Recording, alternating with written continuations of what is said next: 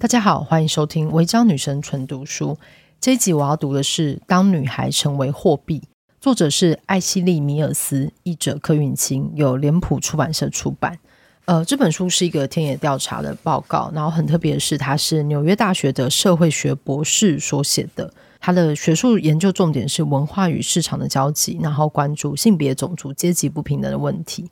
他这本书针对的是一些非常特殊的超级有钱阶级的社交圈，然后他们的派对，他们甚至是可以坐着私人飞机去各地开奇特的派对的，甚至是一个晚上豪值万金在买酒，订各种特殊的包厢啊、游乐场所，或是包下个别墅等等。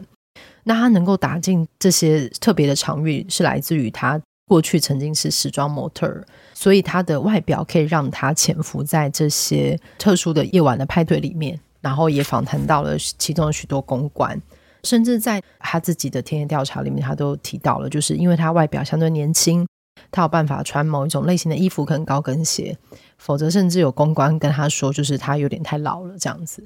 然后我觉得这一本的调查读起来是非常的过瘾的，然后他访谈了非常多人，然后有很多层面深入的剖析，然后他的田野时间维持的非常长。我这一次想要读的是他到中间的章节了，它里面已经很切入这本书的标题，就是当女孩成为货币。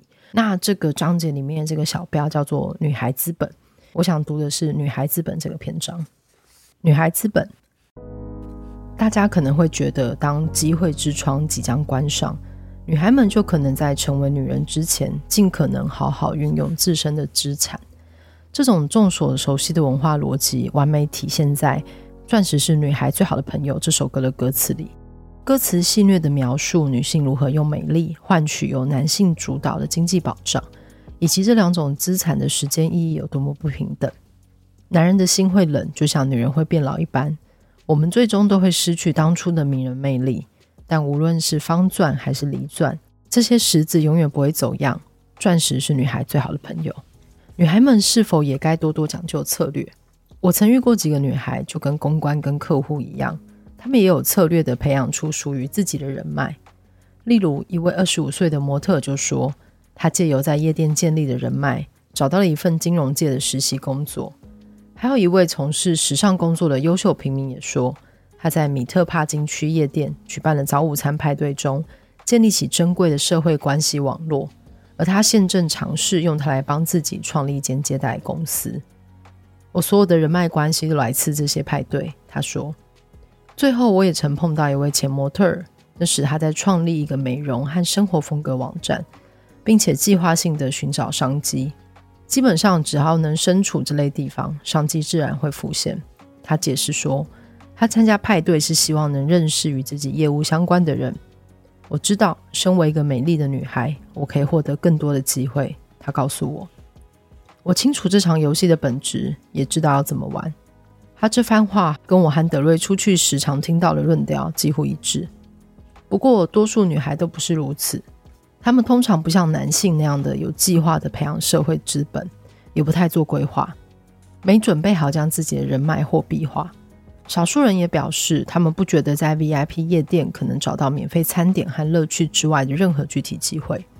以二十六岁的碧翠丝为例，毕业自伦敦一间艺术学院的她，当时是名兼职模特儿，白天也在公共关系领域自由接案。碧翠丝就不认为有可能在夜店找到工作机会。反正绝不会是他想要找的那种工作，而且他肯定在夜店绝对找不到可能发展长期关系的男友。那其实比较像是和朋友一起玩乐而已。也就是说，那绝对就是我的目的，没别的。也绝对不会是呃，打个比方，我从不觉得自己会在夜店碰到，例如我真的很想跟他在一起的人，而且我也不可能真的在夜店用那样的人脉去找工作。我不觉得在这种情况下遇到的人是那种我会打电话问他说：“所以你知道有谁在聘公关助理吗？”的对象，就是不可能。碧翠丝的直觉是，女孩们在 VIP 夜店另有其他价值，但总之不会是商业上的潜力。即使女孩们跑趴时确实会遇到一些重要人士，但跟客户或甚至公关相比，他们所处的位置却不太能妥善利用这些社会资本。不过在 VIP 场域中，女孩确实有很多机会获得文化资本，而这对他们未来的发展是有利的。对于缺乏正规教育或上流社会背景的女孩以及公关来说，VIP 夜生活为他们打开的是一扇后门，让他们得以了解全球精英阶级的国际化品味。借由听 MBA 毕业生的对话，听他们谈的书或推荐的媒体，体验坐私人飞机旅行，认识顶级品牌、美食和葡萄酒等等。女孩们因此会对精英文化更为熟悉，又因为会前往异国或精英飞地旅行。女孩也从中了解到与世界接轨，并且要能自在与世界各地的人相处的重要性。在晚宴上，这种文化资本的传递很明确可见。比如德瑞总是例行性的重复他和各行各业大亨之间关于技术和政治的对话，也会邀请同桌女生一起谈这些复杂的话题。二十八岁的珍在知道欧洲人吃饭时要用左手拿叉之后，便开始用这种方式吃饭。瑞巴则采纳了更符合上流社会的化妆风格，因为一切的一切都围绕着模特文化的存在。然后你会注意到，模特通常不化太重的妆，他们都被称赞是自然美。这种对精英消费文化的熟悉，就女孩未来发展恋爱或职业方面，确实有潜在的好处。二十五岁的模特佩特拉就说：“如果你脑子里有点东西，那会是你用来认识那些工作繁忙又有钱的人的好方法。”瑞巴也是这样想的。哥伦比亚大学毕业的他从事广告业工作，而在这些年之间，他遇见许多和公关一起出去玩的成功男性，包括政治人物、对冲基金经理和风险投资人等等。就像我遇到的那些人一样，那很不可思议。我要怎么去其他地方遇见他们？这是个很酷的机会，可以跟他们聊几句，讨论他们在做的事情。然后你会学到风险投资或政治或之类的各种事情。所以对我来说，这其实是很有教育意义的。不然我要怎么跟一间开风险投资公司人或其他人聊到天呢？我不可能在下东城的酒吧碰到他，就是不可能。瑞巴并没有思考自己要如何像公关和客户一样将这些人脉兑现，但他确实看到这些人脉对他未来事业的潜在价值。也许有一天，随着我的资历渐深，这些人脉的影响力就会出现。不可能不会。我想，多数爬到高层的人，最后都会以某种方式进到这些圈子。也许不是在夜店，但或许会在晚宴上，那就是一个小小的社交圈。不过，多数时候，当女孩们声称自己可以从这些社会关系中获益时，往往都只是模糊暗示自己可能遇到成功的男人。当我问二十一岁的模特儿瑞尼，他有没有透过人脉发掘到任何机会时，他回答：“哦，绝对有，绝对有，因为你会碰到一些人。”谁知道，或者其他人之类的，你知道，甚至就只是呃，像是一些小东西。然后他就转而谈起过去几次他与朋友、与名人相遇的经验，即使那些相遇都很短暂，或者相当性化。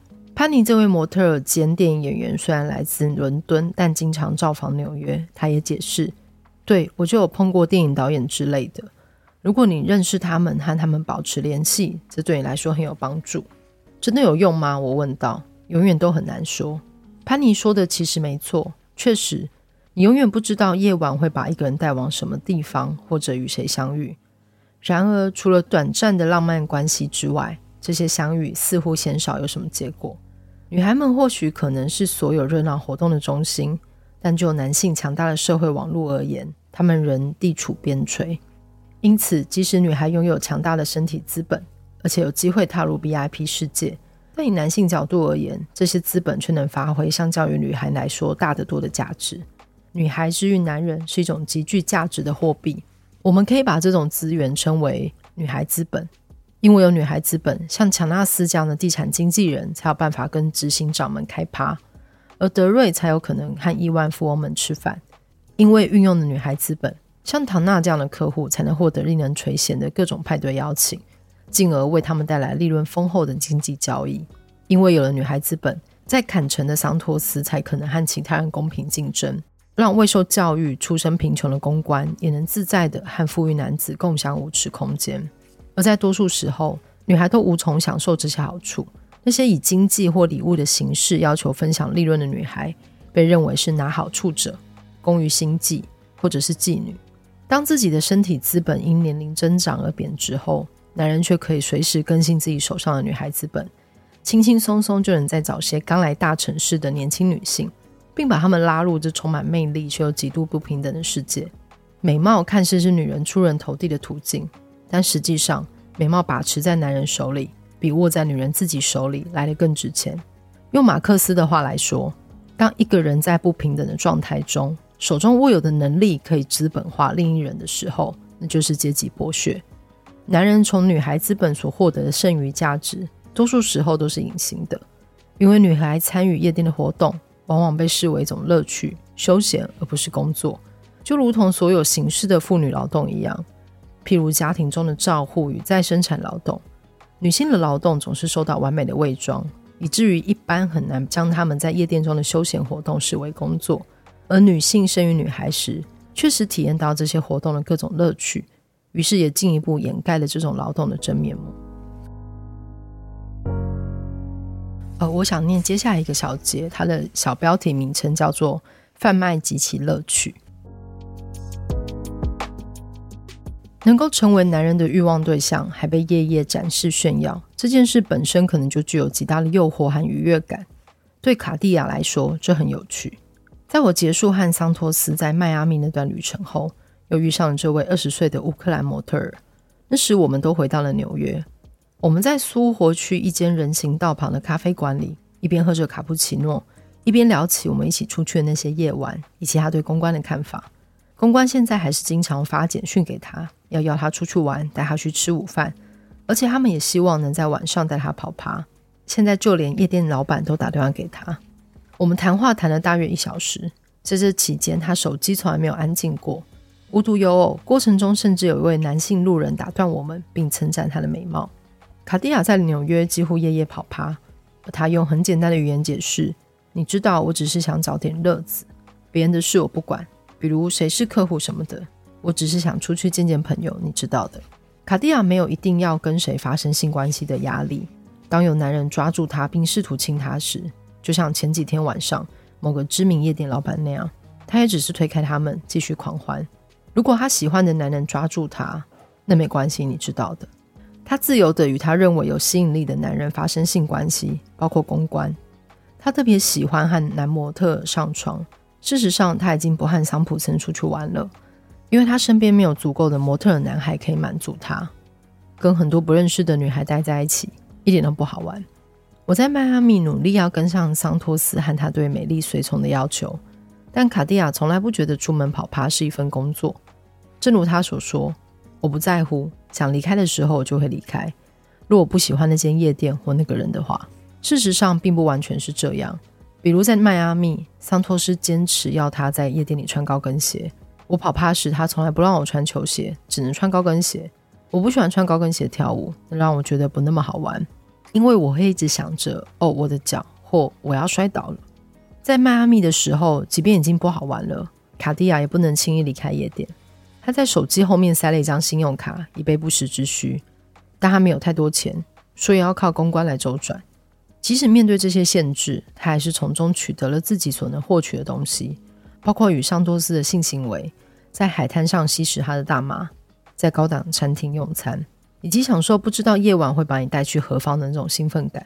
最后，他对迈阿密那连续几周的派对下了评语：很棒，不是吗？很难确定卡地亚是没有注意到，还是他不介意自己在时间和行动上所受到的限制。有可能他只是喜欢派对，就这么简单。而那就是他想取得他要的东西的最好方式。由于卡地亚同意了这些交换条件，他也就维护了一种极不平等的制度：女孩要按照男人的条件标准，在男人之间流通，同时以金钱、社会关系和地位的形式为他们创造剩余价值。这种制度就是一九七五年。人类学家盖尔·鲁宾在他的著名文章中所说的“贩卖妇女”，鲁宾曾试图解决二十世纪末困扰女性主义者辩护的性别不平等难题：为什么在地球上几乎所有社会中，女性都从属于男性？为了找到答案，鲁宾重新审视了经典的部落亲属关系人类学，从中他观察到，男性权力的核心紧扣着女性的流通，男人把女儿和姐妹送给其他男性婚配。好在男性主导的亲属群体之间建立联盟，进而积累财富和权力。鲁宾认为，女人是男人权力的管道，因为男人控制着女人作为礼物流通的交换系统。此外，女性和他们的交换所产生的价值之间，往往有很大的断裂。虽然鲁宾写的是性奴隶和人口贩卖体制，在这些体制中，女性没有任何的能动性或行动自由，但他的分析对于今日的志愿性贩卖体制却仍然有效。女性的姿色可以协助男人在一连串由男人控制的行业中获得报酬。在美国和亚洲各地的金融业，性工作者的身体都有助于金融家达成商业交易。在亚特兰大的嘻哈音乐产业中，新歌往往会在脱衣舞夜店中播放，因为脱衣舞娘的活力往往能让新歌大红大紫，并进一步丰富这个由男性控制的产业。而在整个服务业中，从中国的酒店到中美洲的 Hooters 美式餐厅，女性的身体也都受到策略性部署，以吸引男性顾客。社会学家艾米汉瑟曾写道：“女性在服务业从事的是认可工作，她们抚慰顾客的自尊心，让他们觉得自己是特别的存在。”由此产生的利润不成比例地积累在男性手中，女性的美丽姿色甚至可能协助提升大学校园里兄弟会的形象。顶尖的兄弟会都集结那些最有钱有势、最成功的人，为了招募新的兄弟会员，其目标就是要让最漂亮的女孩参加他们的派对。有时他们会被称为小姐妹或匆匆女孩。兄弟会靠着这些女孩积累制度化的权力和声望，而女孩则只有免费啤酒。鲁宾从不认为贩卖妇女是前现代社会的遗迹，也不认为贩卖妇女有可能在发达资本主义中消失。相反的，他预言这些做法并不局限于原始世界，在更文明的社会中，似乎变得更明显、更商业化。只要男性有可以不成比例的积聚在手中的资源，女性的交换流通就会蓬勃发展。迫在眉睫的问题是，为什么女性会同意受剥削？在我研究的 VIP 世界里，女生借由出现在男性周围，确实获得了很多实际好处，譬如招待的餐点、免费接送或免费住宿。当然，也会获得一些关系上的好处，比如可以在一个新的城市建立起自己的朋友人脉网。女孩们还可以体验到强大的诱惑性感官享受，有些快乐相当直接，比如卡地亚喜欢和帅哥一起玩嗨做爱，有的女孩喜欢跳舞，比如我曾经遇到一个女孩。她实在太喜欢跳舞，所以在裙子下穿了一件舞裤，方便她在舞池里尽情摇摆。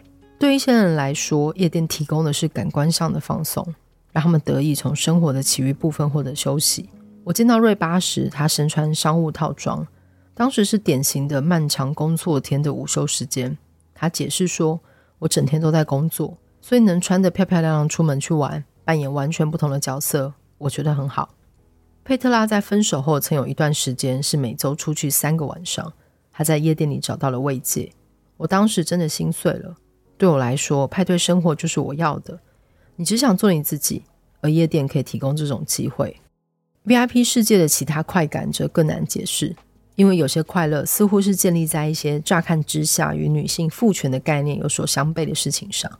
以莱拉这位二十六岁的法国 MBA 毕业生为例。他后来开始与崔佛、桑托斯和马尔科姆一起在曼哈顿跑趴，而且惊喜地发现这些大门都向他敞开，单纯只因为他的长相。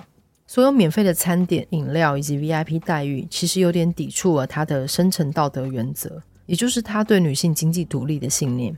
他并不是自己所说的那种很女性主义的女性主义者，但他相信性别平权与机会平等，而且认为女性应该因其身体之外的特质而受到重视。然而，莱拉在批判 VIP 场域的同时，也觉得自己似乎有点被诱惑了。正如他所说，这个排外的世界是邀请女性来成为欲望的客体，而未必是主体。整个人受宠若惊，他指的是这种邀请。真他妈的受宠若惊，他对自己说：“好吧，那我可以好好利用它。”莱拉并不是在玩某种用美貌换取最大利益的游戏，她不是收钱的女孩，也希望自己清楚这一点。但 VIP 场域确实为她开启一个充满乐趣和刺激的世界，同时也让她感到受宠若惊。我们应该如何看待女孩们和男人所享受到这些乐趣？一篇 BuzzFeed 的文章曾嘲笑媒体对纽约的最热门的夜总会 One Oak 的报道，把寻求进入 VIP 夜店的女性写得像一群无知、半裸的阿谀献媚者，整天只求能进入夜店，以证明自己够漂亮。他们会做各种愚蠢的事情。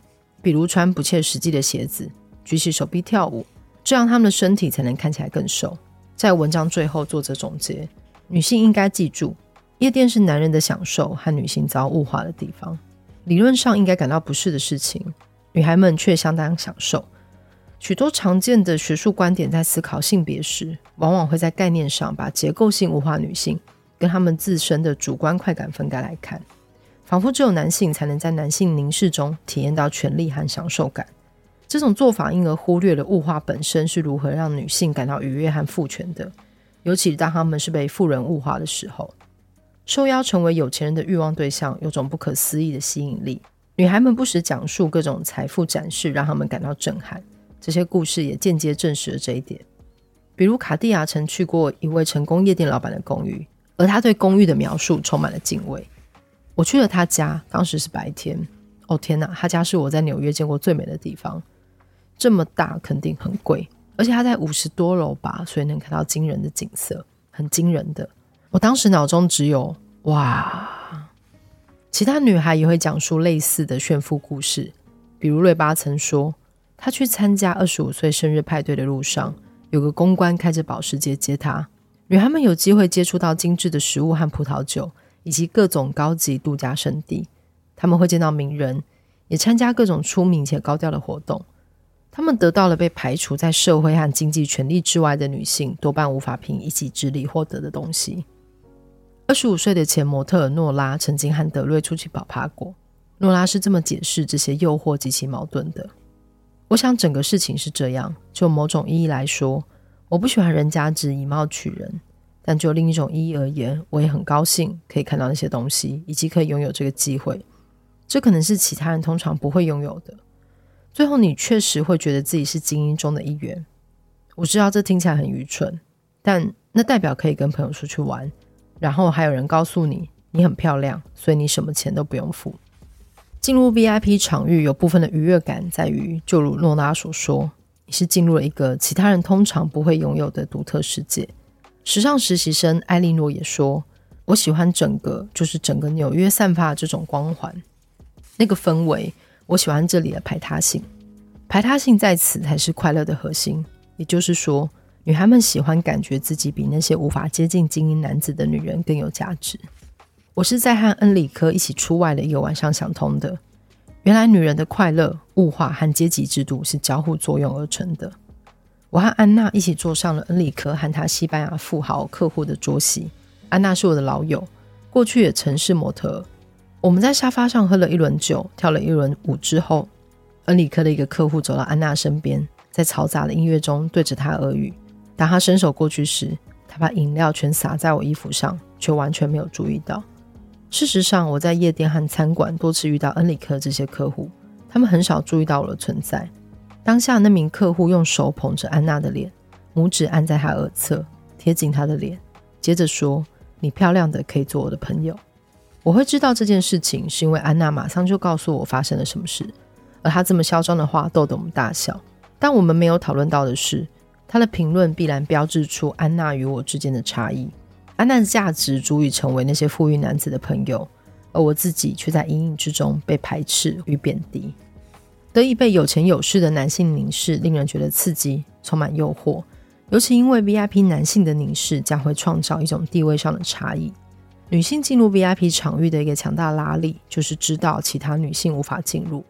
有一部分的乐趣来自于自己进得了这个能排斥和贬低他人的世界。因此，女性在此形同做了一场父权式交易。为了进入 VIP 世界，女性让自己成为女孩，并且取得这个世界中的从属地位。在一个理论上已进入后女性主义的世界里，平等总被当作个人的权利和机会。然而，父权永远都不是靠个人来完成的工程。成为男人欲望对象而带给女性权利的快乐，同时也会创造女性之间的阶级制度，而且是根据男人对其价值的认知进行排序的。每位女性被赋予权利，受到鼓励去享受随她的美丽而来的特权之际，就会有更多的女性遭到贬低，也因而，在女人和女孩之间，以及男女之间，不平等亦会加剧。那些被认为够漂亮的女孩，即使进入世界上最排搭而独特的派对中心，也仍然是局外人，始终只能与紧握在男人手中的真正权力相邻。这整套由公关操演、由夜店策划的组织性游戏，就是为了让女孩同意这种交换条件，同时还不会视之为剥削。好，我今天念的段落就到这里。今天念的书是《当女孩成为货币》，就是这本书非常精彩，推荐大家阅读。谢谢大家收听《微章女生纯读书》，我们下次见，拜拜。